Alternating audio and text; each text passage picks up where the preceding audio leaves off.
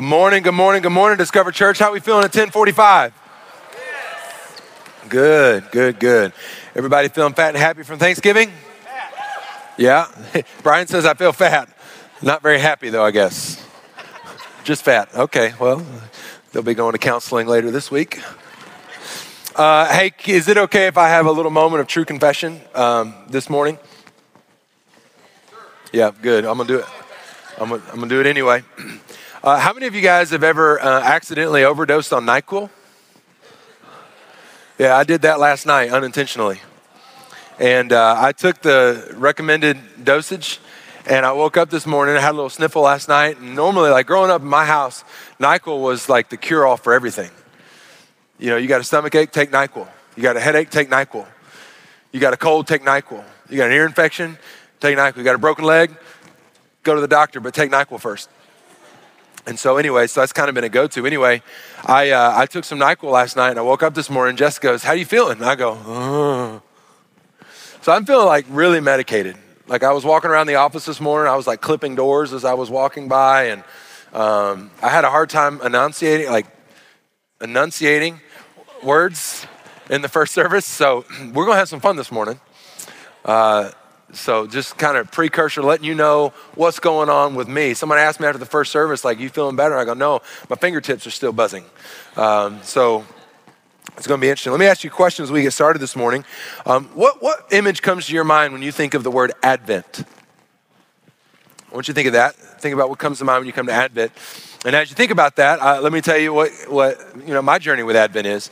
I somehow made it 36 years of living and 16 years of being a pastor without ever knowing what Advent was. Um, in fact, I every time I heard the word Advent, I made a mental association. Oh, that's that's like what that's like what Catholics do. They do Lent for Easter and then Advent for Christmas.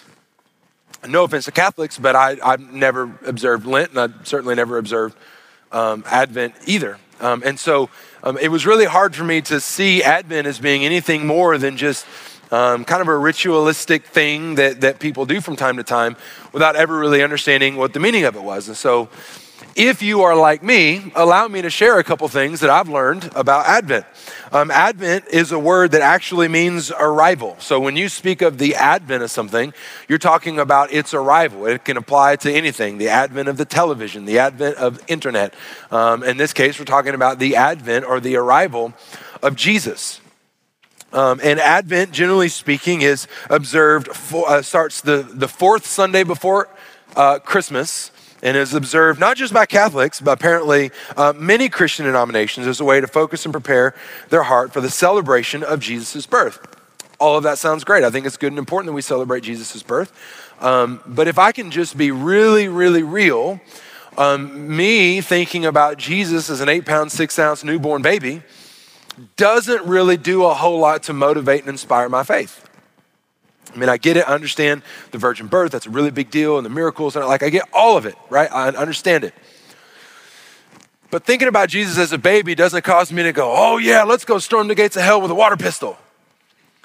It just doesn't. Now, when I think about what happens 30 years later, where he kicks Satan in the teeth and throat chops death and defeats sin and death forever, and we no longer have to have to go to hell if we trust in Christ, and, and we get to know that we can live eternally forever in glory with God forever. Amen. Hallelujah. Praise the Lord Almighty. Let's go. All right, like that can get me jacked up. But thinking about uh, newborn baby Jesus, see, I'm telling you, we'll have some issues this morning. Thinking about newborn baby Jesus doesn't really do a whole lot for me. I think a lot of us, we get swept up in the celebration of Christmas, uh, whether it's the, the traditions with family, the food, the, the travel, um, the, the giving, receiving of gifts. Um, we, we even think about the, the celebration of Jesus' birth. I think a lot of us, we can get so caught up in, in the good things of celebrating Jesus' birth that we could actually miss out on the secondary focus of Advent that speaks not just of the arrival of Jesus as a baby born in a manger, but his arrival to come as a king over his kingdom. In one of our services last year in the month of December, Erica was up here and she was talking about Advent. And if I can be really honest, I was thinking, what the heck are we talking about Advent for? We're in a Catholic church. And, you know, it's kind of one of those things like there's lots of things that I think that I don't ever say out loud to anybody because it's just best I keep it to myself. Um, but, you know, Erica was talking about it. And as she was talking about it, I was like, all right, you know, just shut up, internal voice, just shut up and listen. Now, allow yourself to be led by somebody else. And she made a comment that really struck me as interesting. And she said that we live as a people suspended between two Advents.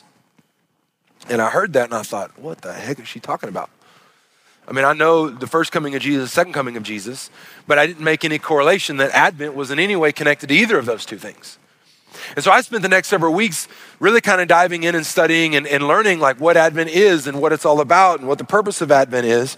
And, and what I began to realize is that um, the, the, there, Advent creates for us an incredible opportunity if we if we prepare accordingly, if we observe accordingly, the Advent allows us to be able to embrace this incredible promise, this incredible truth that Jesus did come once as a child, but the second time he is going to come back, and he's going to come back not just as a Savior, as God Emmanuel, but he's going to be come back as King and God Almighty and the, the, the leader of the nations of the armies of God.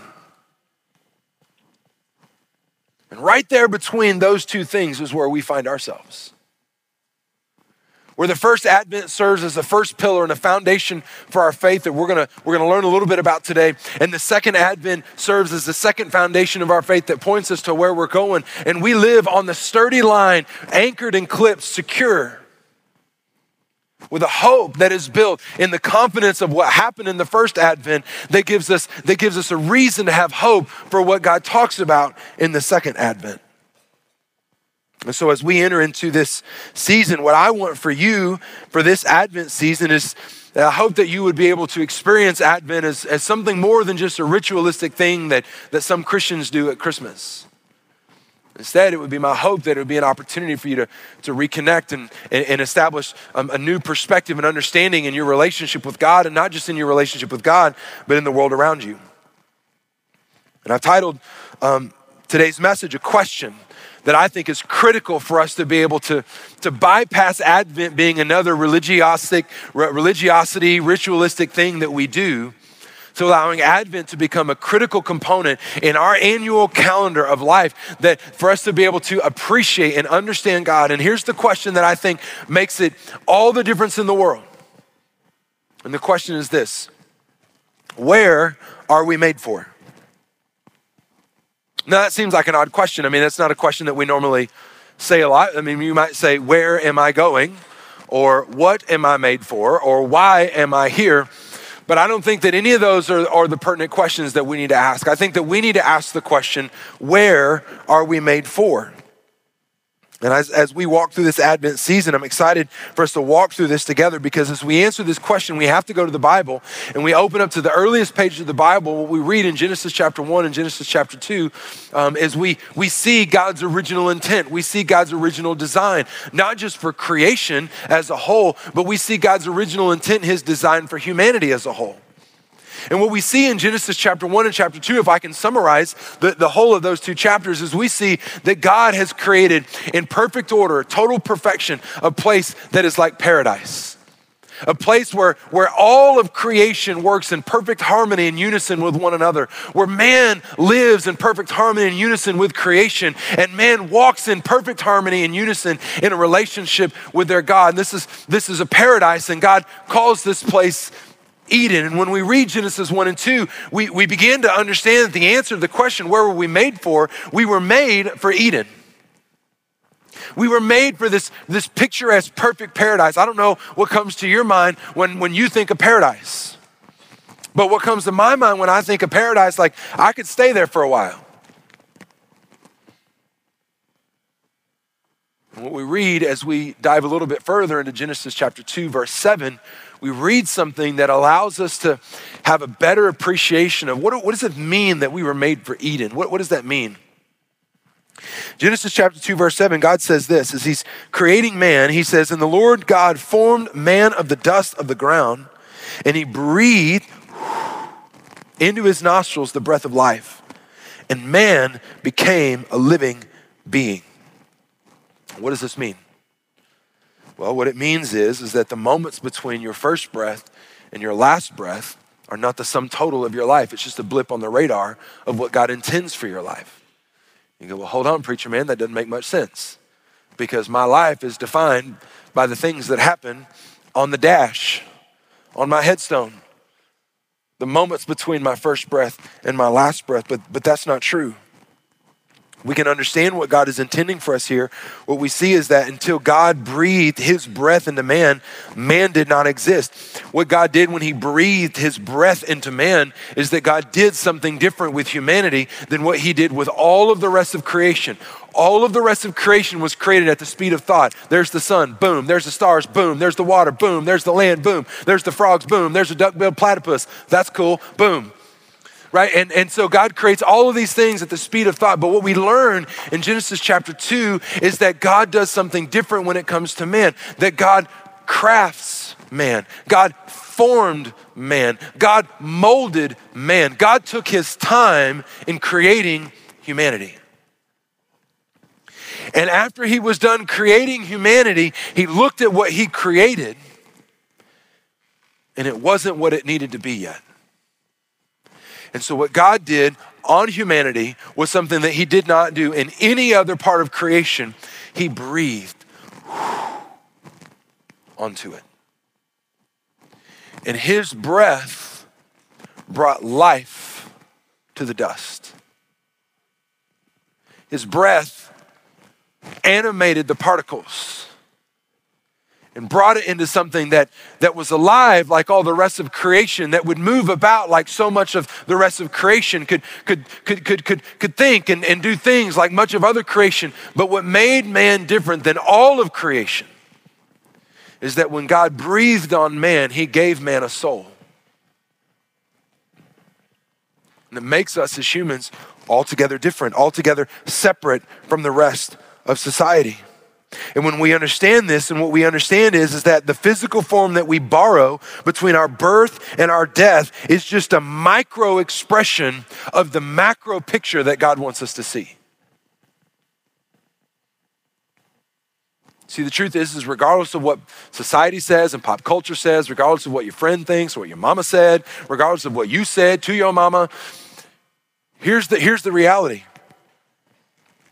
There is a truth that we've got to, to wrap our brains around that God wants us to understand in Genesis chapter 2, verse 7. And, and I can't say it better than, than, than this guy did. He's a 19th century French philosopher and Jesuit priest. His name is Teilhard de Chardin, and I nailed that name, and you can't prove me otherwise. And this is what he said He says, We are not human beings having a spiritual experience, we are spiritual beings having a human experience. Now, growing up in Arkansas, when we would hear something like that, we would often say, Now, say what now? You're going to have to say that one more time for me. He says, We're not human beings having a spiritual experience. We are spiritual beings having a human experience. You see, what God did with humanity that made us different is God did not make us as just a physical being. Understand this that God created the physical form, but it was nothing until God breathed his spirit into it. And he created us as humans, as spiritual beings, altogether different than the rest of creation. And what that means for us is that we, as spiritual beings, are living in a temporary physical reality, and everything about our temporary physical reality revolves around what happened at the first advent. The moment where eternity came down and touched time. The moment when God stepped out of heaven and stepped into earth. When God stepped out of being just in the spiritual realm to stepping into the physical realm. And we learn about this in Luke chapter 2, verse 6. It says, So it was while they were there that the days were completed for her to be delivered. And she brought forth her firstborn son, and they wrapped him in swaddling cloths, and they laid him in a manger because there was no room for them in the end. These, these two verses are what theologians refer to as the incarnation of Jesus. It's the moment where Jesus is in all of his eternal power and eternal Godhead put on human form, and it allowed his eternal power to be temporarily temporarily, momentarily for his time on earth to be limited in some way by the physical form and his arrival onto the scene as the eternal, all powerful God who takes on human flesh, he did so for the express purpose of bringing hope and healing to the world that is broken. And in the first advent, what happened 2,000 years ago affects your daily life more than you realize. It is affecting you right now. It is currently 1121 on November 27th, 2022 AD. Now, I did a little class exercise in the first service and we didn't do well. Who knows what AD stands for? After death, you are speaking as a true American. The world doesn't revolve around your English. AD is an abbreviation of a Latin term that stands for Anno Domini. Anno Domini is a Latin term literally translated in English as the year of our Lord. So it would be appropriate to say that it is now 1122 on November 27th, 2022, in the year of our Lord. Perhaps you knew this, but did you know how this got started? This got started in 525 AD by a Scythian monk named Dionysius Exiguus, which also nailed that name, who wanted to establish a proper time for, for him and all of his monk friends to celebrate Easter. And so, what he did in 525 is he began to open up the pages of history and he began to, um, to nail down the time of the first advent, the time of Jesus' birth. And from the time of Jesus' birth that we just read about in Luke chapter 2, he began to count forward. And he established that everything before that um, was before the birth of Jesus, and everything after that was after the birth of Jesus. And you go, so what? Why does that matter? Well, because he began to establish the beginnings of a dating system that would eventually become, in the ninth century, begin to build popularity um, across the world, across people of different nations and languages and faith backgrounds. And now his dating system is the most popular, almost exclusively renowned system that the entire globe uses now, so that every single aspect of our daily lives is built on the first advent your doctor's appointment, your scheduled vacation, your performance review, your alarm clock that went off this morning is built around the moment that we just read about in Luke chapter 2 when the virgin conceived and bore a child and they called him Emmanuel. Our lives are built around the thing that happened that changed all of human history when Jesus showed up onto the earth. But I want you to understand why it changed human history. Because Matthew chapter 1, verse 23 says, Behold, the virgin shall bear a child and bear a son, and they shall call his name Emmanuel, which is translated God with us. You see, up until this point, God had exclusively organized and orchestrated and interacted with the Jews. The Jews were his chosen people. God did not really interact with people of other nations or other people groups. Instead, in fact, God established a set of rules that you maybe have heard of before called the Ten Commandments that tried to help his people understand how to live. And the first two commandments were built for the express purpose that they do not become overly concerned or interconnected with other people, other nations, other places, or other gods because God knew that these other little g gods are not the same as him. The first two commandments God establishes this. The first commandment is that you shall have no other gods before me. The second commandment, God tells them, don't make any idols, don't make any carved images to worship instead of me. Now, why would God do this? Is God just jealous? No, He's not. God knows that the devil of hell will do everything he can to get people's eyes and focus off of the one true God. Remember, we've talked about we talk about this verse a lot. John chapter 10 verse 10, the Bible says that the devil's desire, his aim, his goal, his mission, his strategy is to steal, kill and destroy. What better way to steal, kill and destroy people than to satisfy their spiritual longings that is in the inside ingrained and created by God a void to be filled only by him what better way to satisfy that spiritual hunger than with something that looks and feels and sounds like it's true but it's laced with poison you see, Jesus helped bring clarity in this when he was on the earth. Jesus said this in John 17, 3. He says, And this is eternal life, that they may know you, the only true God and Jesus Christ, whom you have sent. You see, here's what God desperately wants us to understand. This is what Jesus wants us to understand. This is what the Bible wants us to understand. We are not all connected to the same mountain, just taking different trails up. They're not all the same gods. Jesus would go er, elsewhere in John 14, 6 and make it even more exclusive. Say, listen, I am the way and the truth and the life, and nobody gets to God. Nobody gets to the top of the faith mountain unless you follow me. And so, what God wants us to understand, what He wanted the Jews to understand listen, there are going to be people who are going to proclaim to follow these other gods, and they're going to seem to be appealing and appetizing and powerful and, and, and, and say and make promises to do things that, that I've not made promises to you to do. And it's going to feel right. It's going to feel good, but you need to be concerned. You need to be aware. You need to be hearing danger because those are false gods. They are little g gods that do not have the power and the authority that I have as the one true God. The reality of the first advent isn't just that God stepped out of heaven into earth. The bigger reason why the first advent is so pivotal and changed the landscape of human history is when we realize who the us is in God with us. And God gives us a glimpse of this in Luke chapter 2 when an angel shows up to a group of shepherds and tells them about Jesus' birth. It says this in verse 10 Then the angel said to him, Do not be afraid, for behold, I bring you good tidings of great joy, which will be to all people. For there is born to you this day in the city of David a Savior who is Christ the Lord. You see, who is the us? That they will call his name Emmanuel, which is translated God with us. Is that, is that God with us? Is in God with the Jews? No. Is it God with us, the people who, who only follow a, a, a certain religion, a certain way? No. No, God with us is all people. God wants, God wants all people with all backgrounds and, and all histories and, and all perspectives to understand that He, the one true living God, has come to make a way to have a relationship with all people for anyone that would come to Him.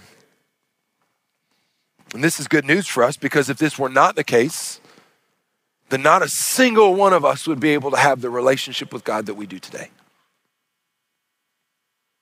Unless, of course, you are of Jewish descent, in which case I apologize. You get to classify as one of these exceptional few. But the fact that God came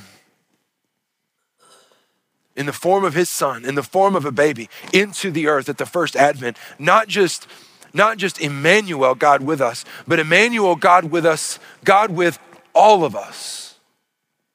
This is what shaped and changed the course of human history. Now, I would be willing to venture a guess that you are at least partially aware of some of the details of the first advent. It would be difficult to spend much time in America um, and, and not be somewhat aware that there's a group of people that might exchange gifts and presents and have hot chocolate or hot cocoa or whatever you call it, um, but, but celebrate Jesus as the reason for the season. But I often wonder, as I've spent the last year thinking about this and, and processing through this, how many of us are aware of the reality that there will be another advent? Jesus made this promise in John 15, 28. He said, You have heard me say that I'm going away and coming back to you. Jesus said on multiple occasions that he was going to go away, but that he was going to return and come back. And I wonder as we prepare ourselves for Christmas and as we stress out about our shopping lists and we try to get some things tomorrow on Cyber Monday and, and we think about our travel plans and whether or not flights are going to be delayed or, um, or how much gas is going to be or, or, or, or any of the things, I wonder, I wonder in the midst of all of it, even, even if we might take the time to celebrate Jesus as the reason for the season and, and take time to remember that he was born of a virgin on that, on that lonely night, on that silent night, and it, and it brought joy to the world. And we sing all of the Christmas Christmas carols, we sing all the Christmas songs. I wonder how many of us, in the midst of what we do in the process of getting ready and then celebrating Christmas, how many of us are aware that Jesus promised that he would come back? You see, the first time Jesus came at the first advent, he came to bring peace. But at the second advent, Jesus is not going to come bringing peace, Jesus is going to come bringing war. And what I'm about to read to you is going to be a little disconcerting. It's probably going to cause at least one, perhaps both of these emotions. There will be some of us that will hear what we're getting ready to read and go, Amen, praise the Lord, hallelujah. And there's some of us that are going to be a little caught off guard and feel uncomfortable about it. Let's read this and I'll explain why we have those emotions. So much in the Bible is written about the second advent. There's, you can find it in Thessalonians. Jesus talked about in the Gospels. The book of Revelation is almost exclusively written about the second advent. There's a whole lot of weird, confusing stuff in there. If you get it all figured out, let me know. I'd love to learn from you. Um, but but it, it, it's, it's some cool, it's some weird, it's confusing stuff. But this is what we can be certain of that the second advent will not be mistakable and nobody's gonna, gonna miss it. Revelation 19, verse 11 says this Now I saw heaven opened, and behold, a white horse, and he who sat on him was called faithful and true. And in righteousness he judges and makes war. His eyes were like a flame of fire, and on his head were many crowns. He had a name written on him that no one knew except himself. He was clothed with a robe dipped in blood, and his name is called the Word of God. And the armies in heaven clothed in fine linen, white and clean, followed him on their white horses. And now out of his mouth goes a sharp sword, with it that he should strike the nations, and he himself will rule them with a rod of iron. He himself treads the winepress of the fierceness and wrath of Almighty God, and he has on his robe and on his thigh a name written King of Kings and Lord of Lords. If you are here today and, and you are somebody who um, you love Jesus and you're following Jesus, you read something like this, and perhaps you've done a little bit of studying and you understand a little bit about what's coming with the second advent, and you would read this and you would hear this and you would go, man, yes, praise God. Amen. Come on, Jesus, whenever you're ready, I'm ready to go now. I can be honest with you, there's a lot of times where I'm like, Lord, I really wish you just like, now would be a good time.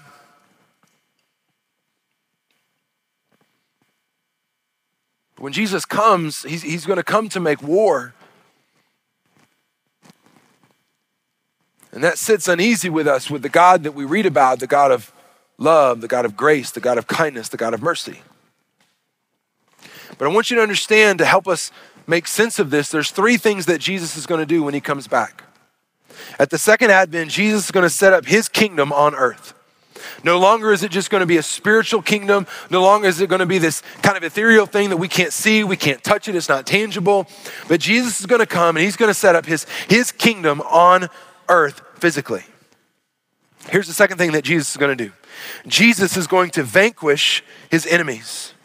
He is going to eliminate and eradicate his enemies. And this is the part of us that a lot of us go, yes, because when we look across the world and we see the evil that happens, we see wickedness that happens, and, and we see things that just seem unjust, and, and justice always seems to be perverted and, and, and tainted by, by posturing or politics, and, and, and all this stuff happens where, where, where, where it just doesn't seem right, it doesn't seem fair, it doesn't seem good. And so, so some of us who, who know and love and follow Jesus would go, Yes, Lord, I cannot wait for you, for you to vanquish your enemies and finally wickedness to be gone and the devil of hell to be defeated, and, and it's all going to be said and done with with. It's all going to be over. God, I can't wait for that day. Can you please just make it happen now? But where it begins to be disconcerting is when we understand who God's enemies are. Because God's enemies aren't just the people that you think are evil. God's enemies are anybody who does not hold, uphold his standard. Do you know what his standard is? It's perfection. God's standard to have a relationship with Him is perfection. God's standard to be able to enter into His heaven when our time on earth has expired is perfection. Here's where that's challenging and troubling none of us meet the standard. Every single one of us have done something wrong. Every single one of us has sinned against God. Every single one of us have done things that, even though you might be able to justify what you did or how you did it or why you did it, God makes it very, very clear that our righteousness is like filthy rags in comparison to Him. And what that means for us is that all of us who have not received the grace of God through the, the death of Jesus on the cross, we will be considered his enemy, not his friend. You go, hold on a second, but I'm a good person. Can I just tell you, Jesus said this when somebody came up to him and they called him good teacher. He said, Why do you call me good? Because there is only one that's good, and that's God. And what that means for us is that if we don't meet God's standard of perfection, then we will be on the receiving end of Him vanquishing His enemies. And so God makes another promise. God tells us a third thing that Jesus will do Jesus will reward those who follow and trust Him in His new eternal kingdom. You see, for those of us that trust in Jesus for salvation and, and don't just believe, but we do, then we're going to be rewarded in heaven. I heard um, something this last week of a, a young man who's getting ready to go be a missionary um, in the Middle East with his new wife. When he was in middle school, he was in my youth group and had an opportunity to disciple him. And I really can't take any credit at all um, because he's grown and learned a lot since, since I knew him. But he was speaking this week, this last week, to a group of young adults um, as they're getting ready to go to the Middle East. And he said something that really struck me. He said, Do you realize that it is only in this life that we get to make sacrifices for our God? That in the next life, we no longer will need to make sacrifices because we will rule and reign with God in, in heaven in eternity. And the things that determine where our position is, where we rule and reign, will be determined by the things we say, the things we do, the things we sacrifice for His glory, for the world's good and our joy in this lifetime. Because once this lifetime is over, that's it. There is no longer any opportunity to make sacrifices for our God. Because what God is going to do when He comes back, when Jesus comes back, He's going to reward those of us who have followed Him and trusted Him faithfully. And what we learn is that there's a whole lot of things that we can't fully learn. There's a whole lot of things that we can't fully understand. But what we can understand is that when we read the end of the book of Revelation, we realize that the end of Revelation ends exactly where the beginning of Genesis began. Where mankind is once again living in perfect harmony with God and God's creation. And it is the reality that the first advent took place, the reality that Jesus came, that he lived, that he died, that he rose again. It's the reality that we, we build our schedules and we set our clocks by. It's that reality that gives us confidence in the second advent that God has promised to bring. So I want to come back to our original question Where are we made for? Well, when we piece it all together, what we learn is this that we were made to live eternally in the presence of God in paradise. I don't know about you, but when I think about living in eternity in paradise, that sounds kind of kind of okay for me. But when we get our heads out of the clouds, we are once again smacked with a cold, harsh slap of reality that we do not live in paradise. No, we live on earth. And if our planet that we live on was like our house when people come by uninvited, if someone was to stop by our planet uninvited, we would say, well, you know, sorry for the mess. If we would have known you were coming, we would have cleaned it up a little bit.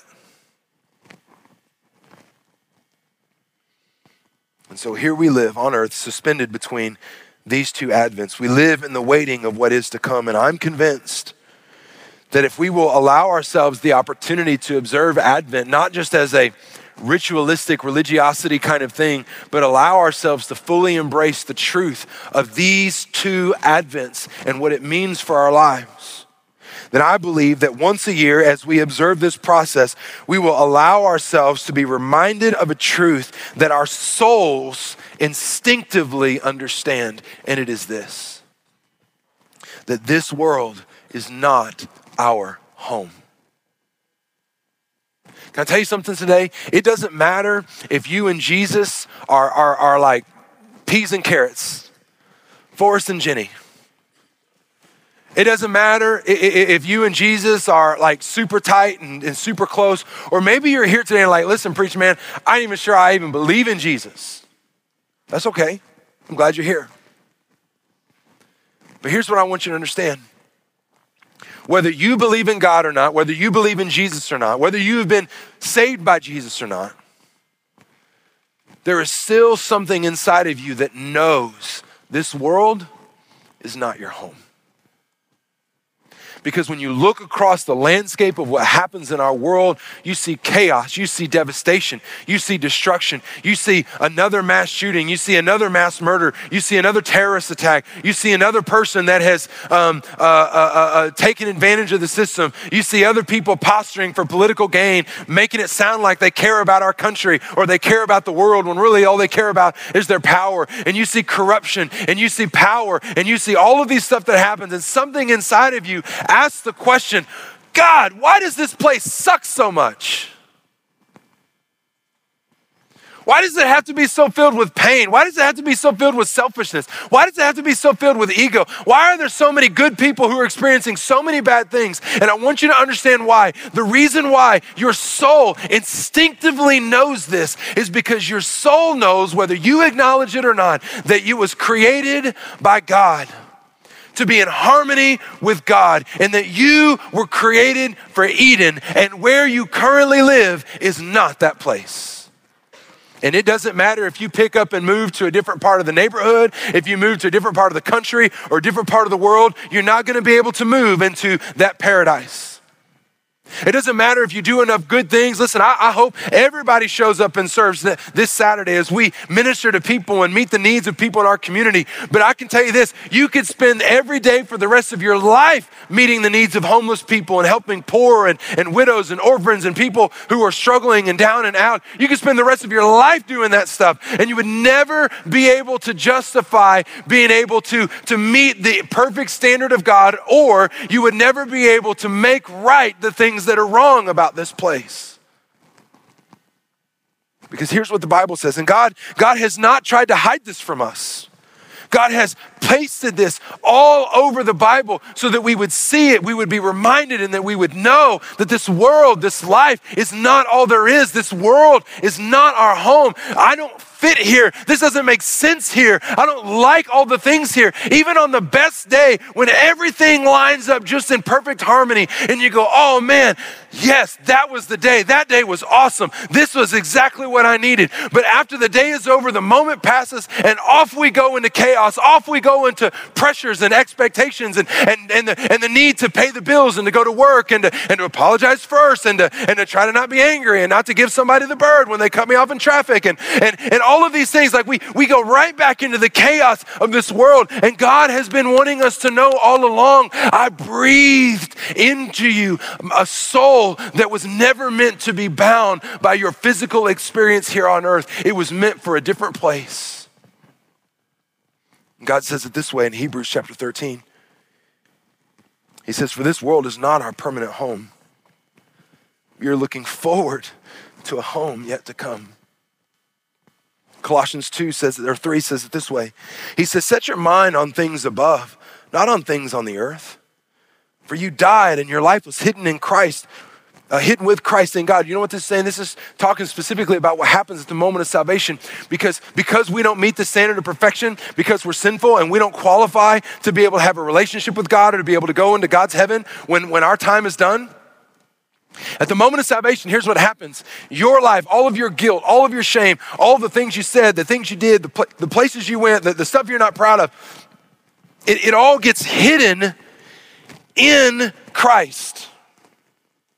Christ covers it, He hides it. And I want you to notice what happens next. What happens then when we die? Verse 4 For when Christ, who is our life, appears, then you also will appear with Him in glory. So, what does this mean? It means that, that in, in salvation, what happens at the moment of salvation, when you trust in Christ, that all of that stuff gets hidden with Christ, it gets covered by Christ. And then when you get to heaven, God doesn't go, All right, now put Him up on the pedestal, let's all point and laugh. No, no, no, that's not what happens.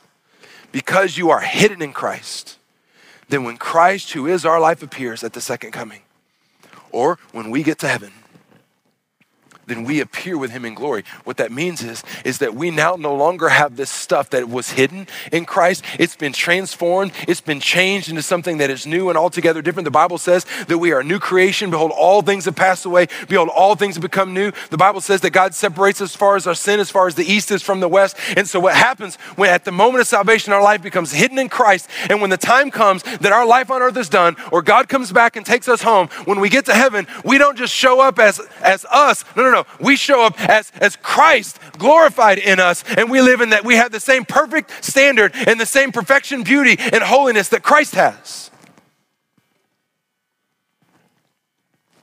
Jesus said it this way in Matthew chapter 6. He says, Do not lay up for yourselves treasures on earth where moth and rust destroy and where thieves break in and steal. No, don't do that. Don't do that. Instead, lay up for yourselves treasures in heaven where neither moth nor rust destroys and where thieves do not break in and steal. What is God saying? Again and again and again, He's saying, This world is not your home. You are living suspended between two advents. And if you will anchor yourself to me, you can live secured with hope in your hand. I love the way this, the hymnal writer put it. I'm going to make some, some gray hairs happy here. He says this This world is not my home. I'm just passing through. My treasures are laid up somewhere beyond the blue. And the angels can beckon me from heaven's open door. And I can't feel at home in this world anymore. And so over the last year, I felt compelled to, to lead us as a church through through this season of Advent. And as we do, here's, here's what I hope for us. I hope that we can do this. I hope that we can reclaim the meaning of Advent to refresh your hope in the return of Jesus. That's what I'm hoping that we can do together. We're going to do this a, by doing a couple things. Number one, we're going to spend the next three weeks in this series called In the Waiting, learning how do we live in the waiting. We're stuck suspended between these two advents. So, how do we live in the waiting of what God wants to be? And we're going to look at three different perspectives that are going to help shape how an understanding of these two advents shape the way that we encounter and interact and go through the things of our life that affect the way that we wait. And the second thing that we're going to do, I'm kind of excited to announce this to you and, and a little nervous as well. Um, it's the first time that, that I've ever felt God leading me to, to write something. Um, and so, um, actually, Jessica and I both felt kind of compelled to, to work on this um, all the way back in, uh, in the springtime. And, uh, and so, we're going to be making for free available to you today a 30 day devotional that will help you navigate and walk through this Advent season. And as you go through this, there's going to be a couple of things, uh, five things that you're going to recognize and understand that Advent reveals as we talk about the first and the second Advent. And so you can download this. There's a QR code on your handout. We're going to send text messages and emails and all that stuff with the link. Um, but but th- this is the image you'll get once you download it. And the whole point is to help you have a better appreciation of the hope that we can have in the second Advent by going back and looking at things from the first advent and seeing how one springboards us into the other. And as we close out our time together today, here's what my hope would be for you. My hope for you would be that, that you could realize that this world really isn't your home. That God never created us really for this place, God created us for paradise. And as long as we're here, we ought to feel a certain tension.